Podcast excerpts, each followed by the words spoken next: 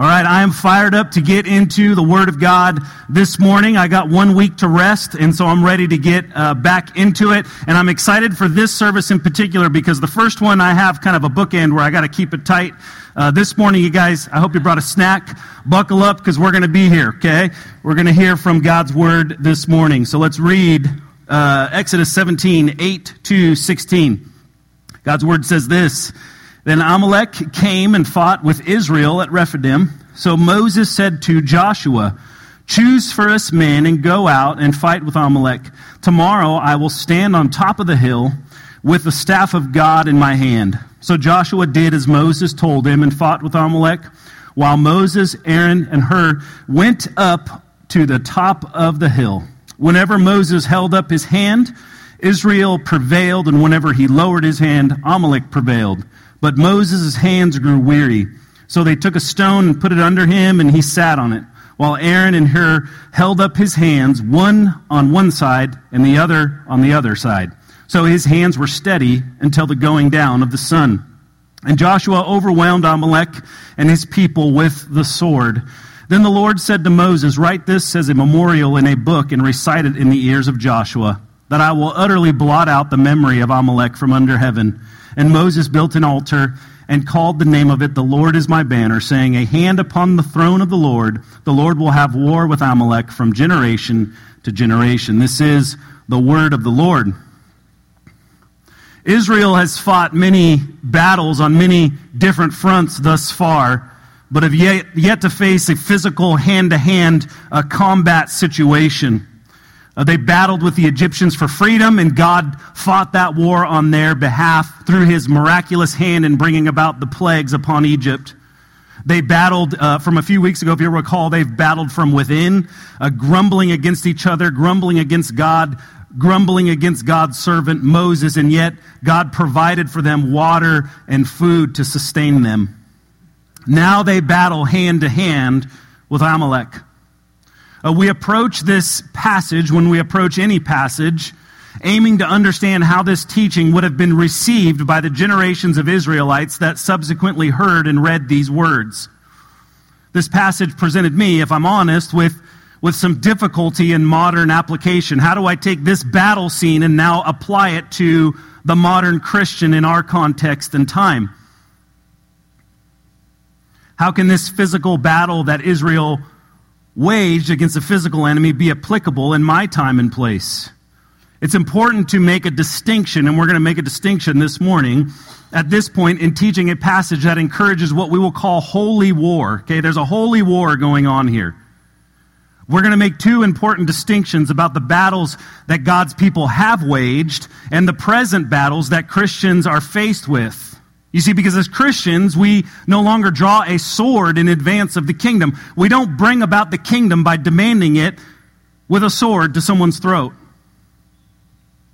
Whereas Israel is marching to a physical destination, where is that? The promised land.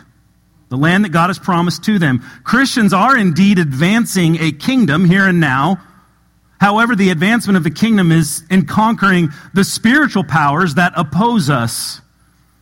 Our weapon is not the sword. Rather, our weapon is this. Hear this. Our weapon is the power of the proclamation of the gospel, as Paul says in Romans 1.16. Through the power of God's Holy Spirit that is able to transform hard hearts. Romans 8.11. Those are the now tools that we have to advance the kingdom of God in civilization. And so it brings us to our first point this morning. We see a physical battle for Israel. A physical battle for Israel. We gain more understanding about the physical battle that Israel faces against Amalek if we draw on the history of these people and further information from other parts of the Old Testament. So we're going to draw for some other passages in the Old Testament. A bit of background, just quickly. Amalek descended from Esau. Okay, we find that in Scripture. We know from Scripture that Esau gave away his birthright to his brother Jacob, his younger brother because of his hunger. Jacob later in Genesis wrestles with God, and then he is given the name Israel.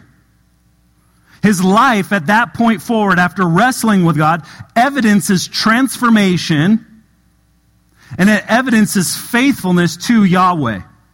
He's a different person. And then from Jacob, Israel, the tribes descend, and we're now presented with these people that are descendants of Jacob. We witness here generational animosity between the descendants of Esau, in this case Amalek, and the Israelites. In other words, a long standing family feud, okay? And not like the game show on TV. This is a real feud. Death and blood is evident. Moreover, the Amalekites were not God fearing people. They didn't know the Lord, they didn't fear him. And they were barbaric. We draw that from a passage in Deuteronomy.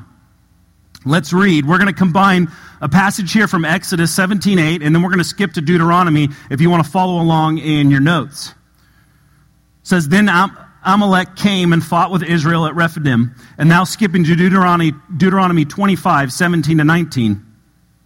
Moses, reflecting on this passage that we are in, says this Remember what Amalek did to you on the way as you came out of Egypt. How he attacked you on the way when you were, hear this, faint and weary and cut off your tail. Those who were lagging behind you, and he did not fear God. Therefore, when the Lord your God has given you rest from all your enemies around you, and the land that the Lord your God is giving you for an inheritance to possess, you shall blot out the memory of Amalek from under heaven. You shall not forget. So we get a little bit more detail about these people, and we get a little more detail about what they actually did to Israel as they were out in the wilderness. They didn't just attack them, but they attacked them from behind, and they attacked the weak, feeble people that were in the back of the party as they were walking and wandering. They preyed on the vulnerable, the weak, and the feeble lagging behind the group. Is that a noble thing to do? To prey on the people in the back who can't keep up? God executes his justice upon these enemies of his people. He displays his power through Moses and his partners. He has two partners here, or three partners Aaron, Hur, and Joshua. Even though Israel fights physically, the passage makes it clear that this battle was won somewhere else. It was won where? On the hill, right? The focus of the passage is on Moses on the hill above his people holding up the staff with two partners standing by his side. The battle is won on the hill in the distance through the power of God. Working in and through his people. Through the power of God, working through people. Moreover, the Lord promises to blot out these evil, evil people from all existence and also gives us a picture into the history of Israel that they will continually battle with Amalek. It says from generation to generation in verse 16. The last half of that verse says, The Lord will have war with Amalek from generation to generation. I've given you some references there. I'd encourage you this week to go through and study those, and you'll see the history of Amalek and Israel a history that ultimately leads to the downfall of King Saul because God gives King Saul some instruction to eliminate this people group, and yet Saul disobeys God and allows the king of this people group to survive. Later on, King David will clean up his mess. And so, the immediate understanding, we want to draw an immediate understanding out of this passage, grants us a picture of God's power working through Moses' leadership in unity with Aaron and Hur, and executed by the obedient hand of Joshua against a godless enemy who preys on the weak and vulnerable. Through this passage, the Israelites would have understood the power of God. They once again witnessed the power of God at work. And the importance also of people, of each other, of people working together for a common mission. And they've been empowered within this mission by God Himself. But ultimately, this physical battle of the Israelites pictures the spiritual battle of Christians pictures a spiritual battle of Christians. We have to make this distinction, church, Because if you look at history, although the church has done many, many good things, good things have been done in the name of Christ, but also history is marred by some negative things that have been done in the name of Christ. We only need look to the 11th to the 13th century to find an example. Do you guys know what happened in those time periods? It's an era called the Crusades. A time where the name of Christ was used in conjunction with the sword to battle Muslims. And the two sides fiercely worked against each other and killed each other. Is that the way that we advance the kingdom of God? No. And so we have to make this distinction between the physical battle that was waged by Israel and the spiritual battle that we wage as Christians. Again, we don't demand that people submit to Christ as Lord and Savior with the sword to their neck, but rather by the power of the gospel. So, our second point, we have a spiritual battle for Christians.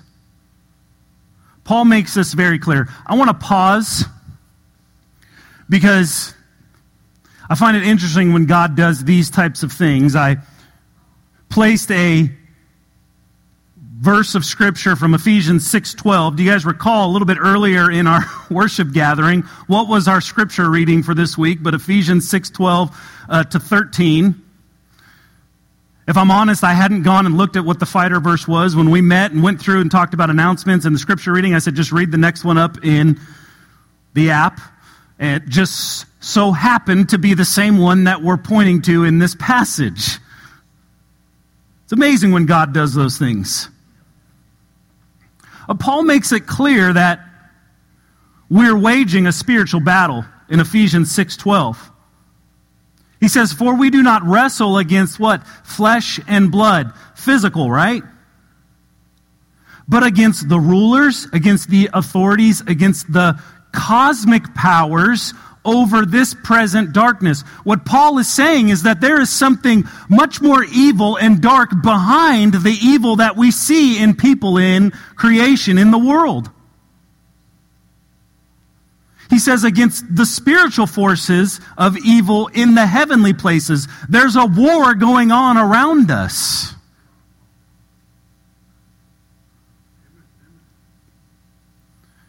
Now, I want to give a couple points of caution.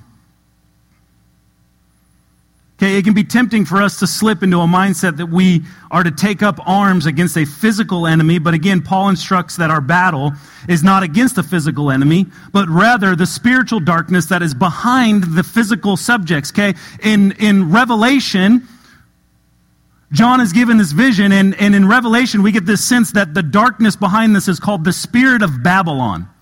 Okay, the spirit of Babylon. Here, we see it in the spirit of Amalek. There's a darkness behind what these people are doing. Now, I want to give two points of caution as we walk through this passage. Okay, we're talking a lot about the spiritual battle of Christians, but here's, here's two points of caution. Don't completely disregard the physical. Okay, we can't divorce, completely divorce the two. We can't just say everything's spiritual. Okay, or we fall into a trap of what uh, the Greeks interpreted things as. Everything was just a spiritual existence, the physical didn't matter. But to a Christian, both matter, but we're not waging a war on a physical level with a sword. Does that make sense? Are you guys tracking with me? So we care about the physical creation. We care about our physical community. It's why we're going to reach out to our community in a month on a Saturday and give out backpacks to people who are less fortunate because we care about this place.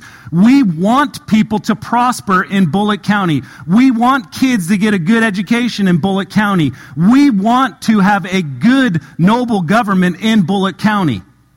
Okay, we care about physical things.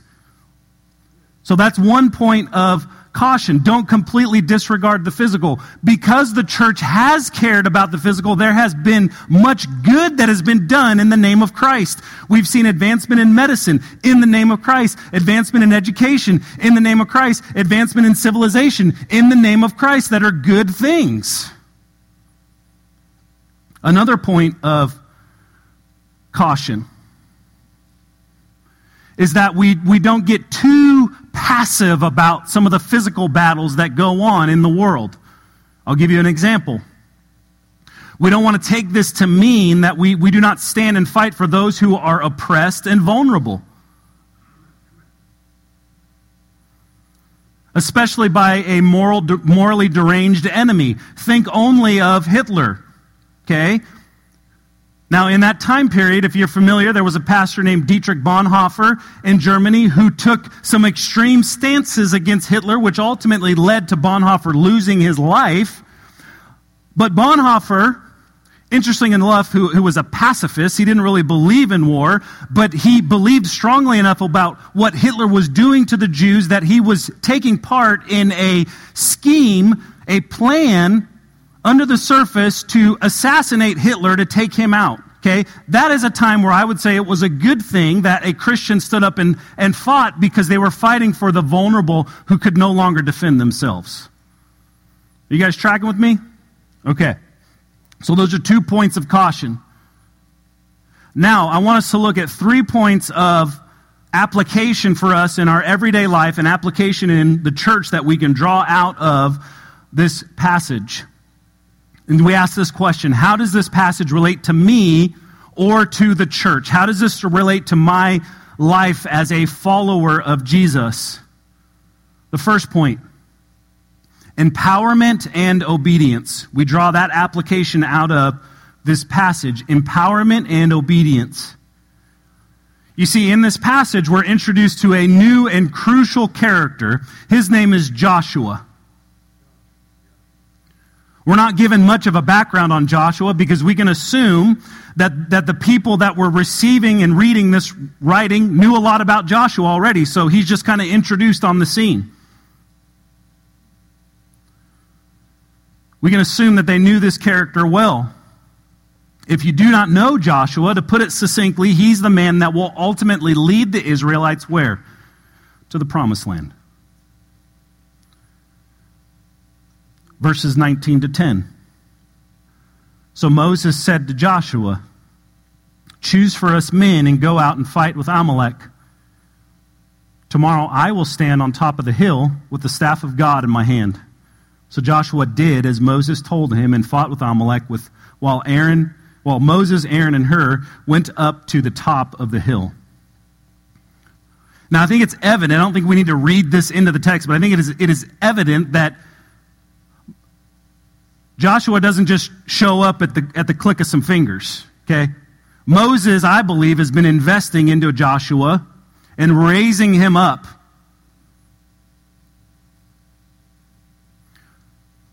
He's been pouring into him that as, as the future leader of God's people.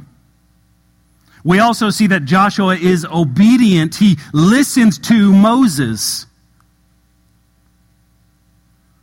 The passage says, Moses said to Joshua. So we see empowerment there that Moses now is, is entrusting Joshua with a monumental task to defeat their enemy, right? Okay, the weak and the feeble are getting killed in the back of the group, and Moses is empowering him to go out and basically save his people.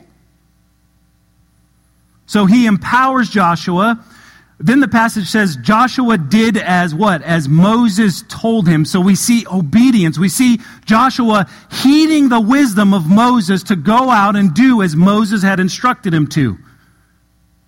Okay, let, us get into the story here a little bit. This is the first time that they've physically, like hand to hand combat. Pretty scary, right? These are a bunch of slaves coming out of Egypt. They probably don't have much military training. We have these people that have been living out in the wilderness that are attacking this group from behind. And Moses is like, hey, go get some dudes and go out there and fight them. I'm going to stand up on the hill and pray for you. Hey? Right? What does Joshua do? He goes and does what Moses tells him to do. Christians now this passage pictures relationships that equip and raise up others. Okay, we see the church in a passage like this. We see empowerment and obedience. We see discipleship relationships. Joshua had to have learned from somebody. I'm confident that he learned from Moses. And Moses then trusted Joshua with the mission to go out and protect his people while Moses, it's so beautiful, is in the distance on a hill praying, praying for his disciple.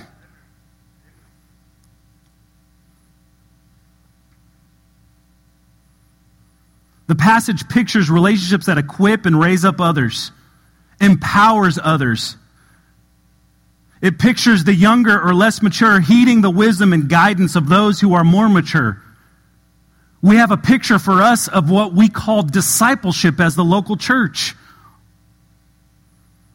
Our spiritual battle is rooted in making disciples who follow and obey Jesus, who follow and obey the Word of God, who follow and know the Word of God.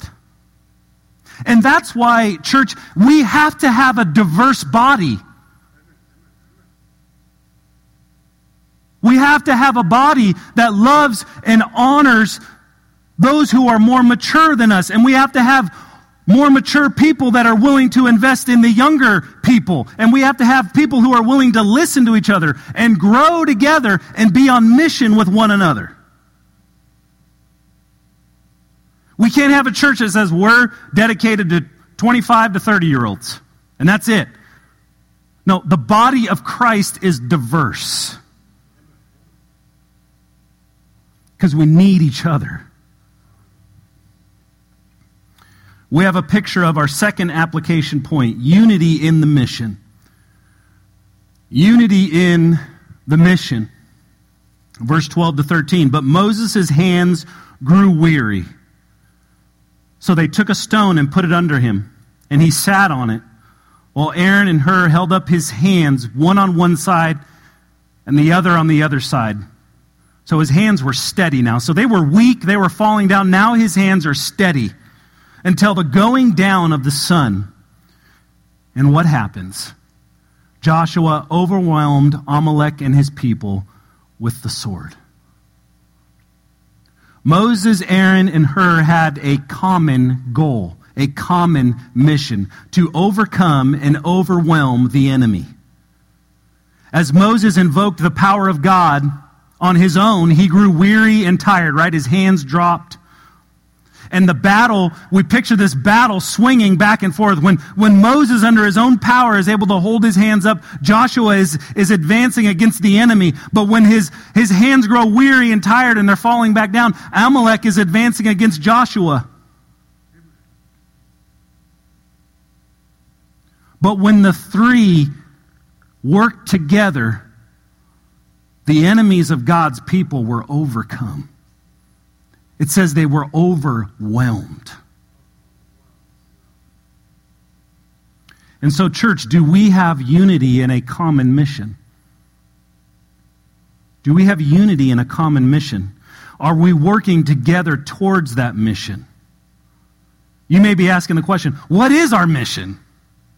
What is this mission that we have? Simply put, this is our mission to make disciples. Okay, what's a disciple? A fully committed follower of Jesus who loves God by loving others. That's what a disciple is. You see, in the church, we can come up with fancy mission statements and vision statements and ministry distinctives and strategies and programs, but in the end,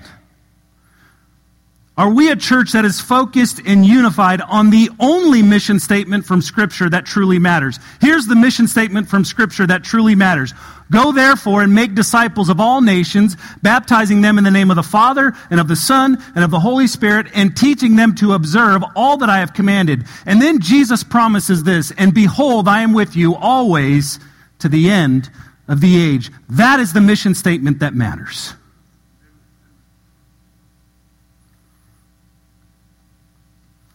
Are we unified, church, in the spiritual battle to win souls with the power of the gospel and the power of God's Spirit to transform? This is what God's Spirit does it transforms dead things into new lives.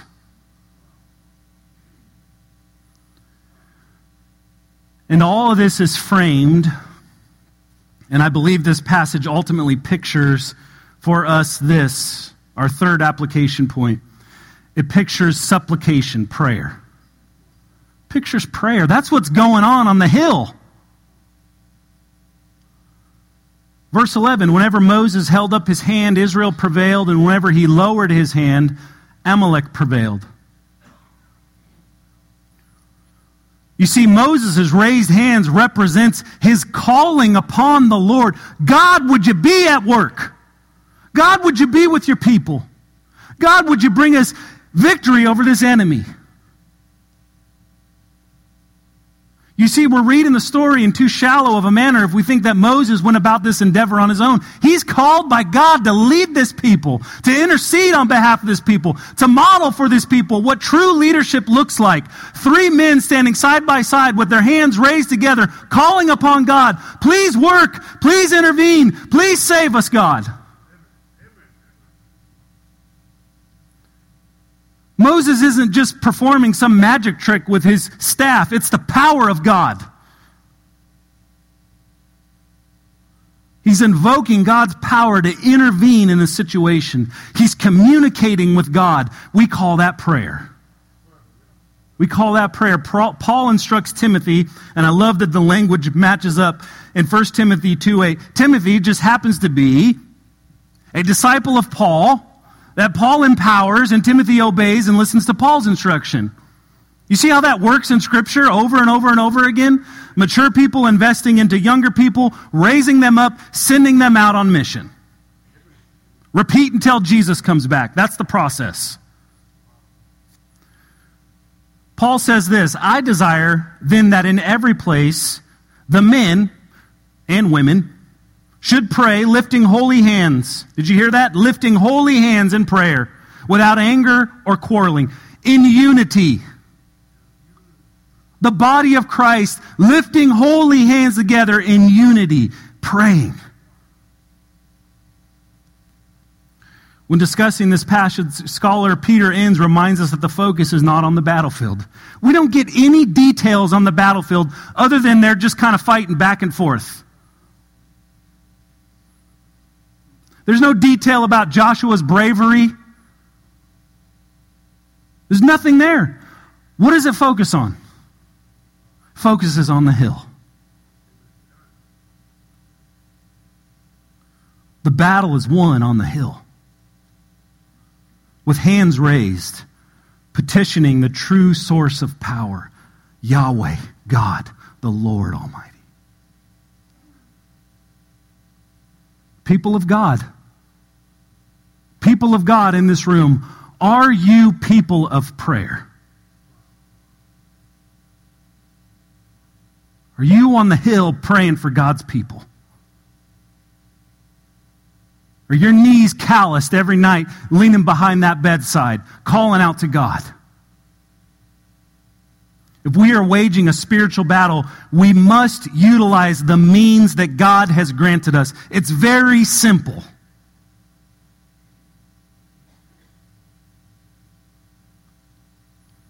We must lay down the sword of the divisive tongue, lay down the shield of defensiveness, lay down the fingers typing out ill thought posts on Facebook, and take up the posture of Moses and Aaron and Hur on the hill, overlooking the battlefield together, holding up hands and crying out to the one who is the true source of power who can truly win the spiritual battle you face. You will lose every spiritual battle if you don't call upon the name of the Lord. But if you, we will stand together God will be with us.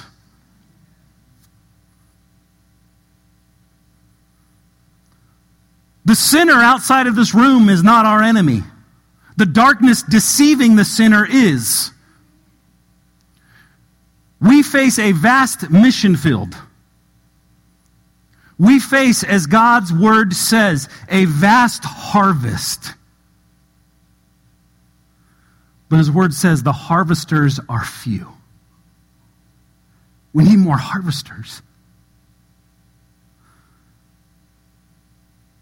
We need more empowerment and obedience in the church. We need more unity in the mission. We need more prayer.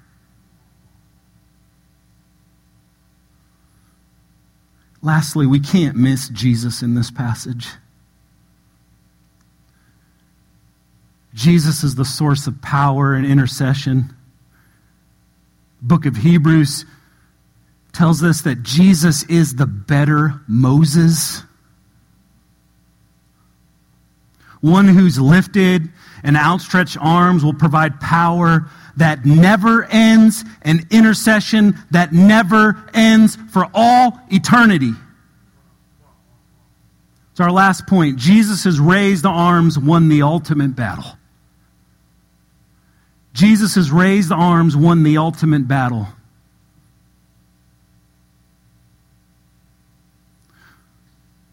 The Bible says the Word became flesh and dwelt among us.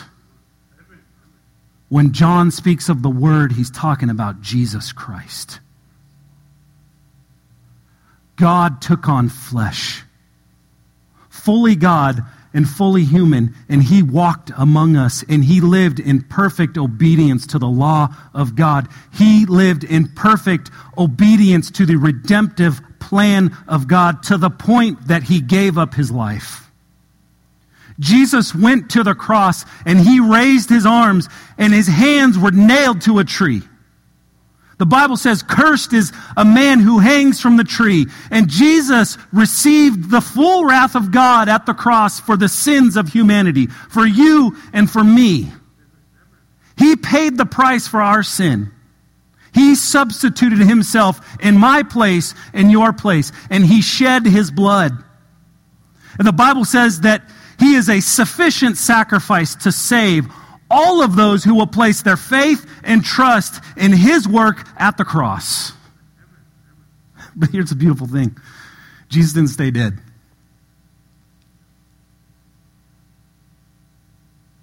He died on the cross. They put him in a grave. They rolled the stone over the entrance. But on the third day, by the power of God's Holy Spirit, Jesus raised from the dead. And thousands of people witnessed it. And the world has been changed forever because of our resurrected King Jesus. And Jesus ascended to heaven and he empowered his disciples, whom we call the apostles, to take the word out and to preach with power. We see an example of that in Peter. He preached with power. And the word of God says that they were cut to the heart. And when they were cut to the heart, they said, Peter, what should we do? And he said, Repent and be baptized for the forgiveness of sins and the pouring out of the Holy Spirit, each and every one of you. It's the power of God. And it wasn't Peter who did that, it was God's Holy Spirit. It was Jesus' raised arms nailed to a cross that saved Peter and radically transformed a coward into a bold proclaimer of the gospel. I need not say much more in support of seeing Jesus in this manner from within this passage. We'll let the Word of God speak from one of my favorite chapters in Scripture, Romans 8 verses 31 to 39. Paul says this What then shall we say to these things? If God is for us, who can be against us? And he says, He who did not spare his own son, but gave him up for us all, how will he not also with him graciously give us all things? That's how good of a father he is. Who shall bring any charge against God's elect, God's people, followers of Jesus? It is God who justifies. What does justify mean? It's God who makes right. Who is to condemn? Christ Jesus is the one who died. More than that, who was raised. hear this, who is at the right hand of God, who indeed is interceding for us. Church, the words of the accuser can no longer pierce the Father because Jesus is interceding. He is between us and God, saving us. Who shall separate us from the love of Christ? Shall tribulation or distress or persecution or famine or nakedness or danger or sword? As it is written, For your sake we are being killed all the day long. We are regarded as sheep to be slaughtered. And the Bible declares this. No, in all these things we are more than conquerors through him who loved us. For I am sure that neither death, nor life, nor angels, nor rulers, nor things present, nor things to come, nor powers, nor height, nor depth, nor anything else in all creation will be able to separate us from the love of God in Christ Jesus our Lord. Amen. Church, Jesus has won the battle. And it is Him we proclaim. And it is Him each and every week at this church as we hear about His work on the cross that we remember